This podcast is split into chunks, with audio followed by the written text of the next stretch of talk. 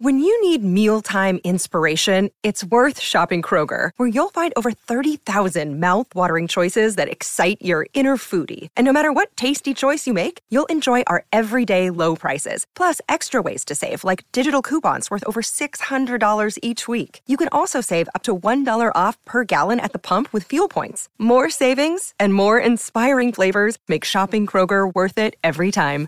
Kroger, fresh for everyone. Fuel restrictions apply. Another day is here, and you're ready for it. What to wear? Check. Breakfast, lunch, and dinner? Check. Planning for what's next and how to save for it? That's where Bank of America can help.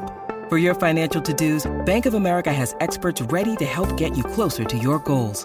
Get started at one of our local financial centers or 24-7 in our mobile banking app.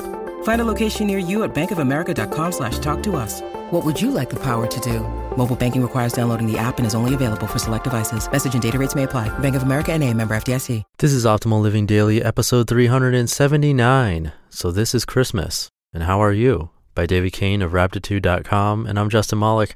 Happy Saturday. Merry Christmas Eve if you celebrate. It's a long weekend for many. I hope it's off to a great start for you. And by the way, if you're new here, this is where I read to you from some of the best personal development and minimalism blogs I can find, with author permission, of course. It's like a giant ongoing audiobook of amazing essays that will help you live a more meaningful life. And today's post is Christmas related and comes from a great writer, David Cain of Raptitude.com. And I know we all have a lot going on during the holidays, so I'm going to get right to the post and start optimizing your life. So this is Christmas, and how are you? By David Cain of Raptitude.com.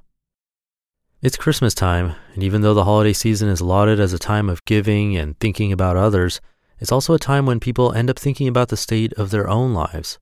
For a number of overlapping reasons, this time of year often triggers some pretty heavy self reflection, whether or not we want to call it that. In households around the world, some common scenarios are poised to unfold as the holiday season rolls in. As the average person's spending hits a peak, this time of year we often think about our finances and how they got to be that way is this the one month where your Visa card will carry over a balance, or is that every month?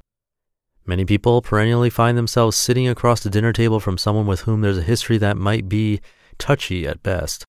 Old wounds can surface, as well as the reasons behind them, especially with a bit of wine. With the seasoned proliferation of Salvation Army Santas and World Vision commercials, we sometimes find ourselves in an uncomfortable reflection about what we actually contribute to society and the people in our community.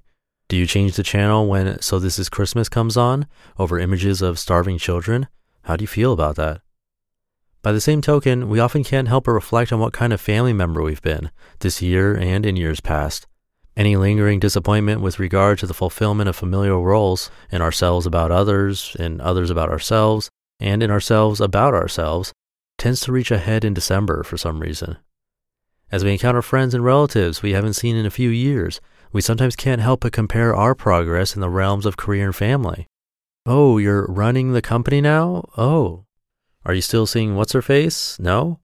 Yeah, things are totally great with me, actually. I'm now assistant head manager of food additive development. In December, there are a lot of deadlines to meet, not the least of which is getting our shopping done. Depending on your industry, it may be an especially hectic time at work, too. We have gatherings to attend and expectations to meet.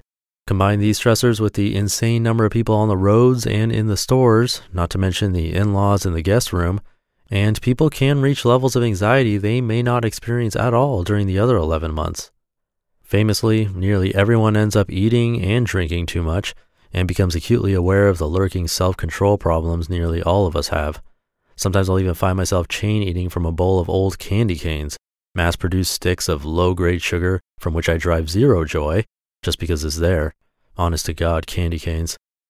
As a natural reflex to these collective urges to stuff our faces and spend out of control, we begin talking about New Year's resolutions, which gets us thinking about exactly what it is we can't stand about ourselves. Sometimes we're moved enough to take a stab at a habit change because it looks like a clean slate is just around the corner. But if it is, why can it only begin in January? And as a backdrop to all this personal angst, this is the time of year when consumerism mushrooms from its year round casual inanity to become the grotesque annual abomination we know as Christmas shopping season. Regular people possessed by some sinister magic emanating from the television trample and elbow their way through others to get a better deal on a Blu ray player than the next guy. If you're somehow able to stay level headed throughout this shrewdly engineered winter orgy, it's hard not to get a bit cynical about the whole thing.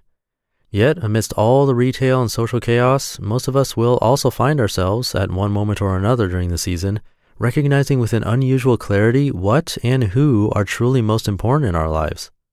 Welcome to the end of the year. It's a natural time to look at who you are, where you're headed, and what you've been up to all this time. My question is, how are you doing right now? I'd really like to know. Don't just answer, oh, good or not so great. Be specific. What are you finding hard in your life at this very moment? What about your life do you feel a need to change? Think about it and share it. Share whatever's on your mind. It doesn't even need to be about your troubles necessarily. What's most important to you right now? Why share this? A few reasons. First of all, as much as Christmas is portrayed in our culture as a joyful, fulfilling season, for a lot of people, it's a particularly difficult time of year.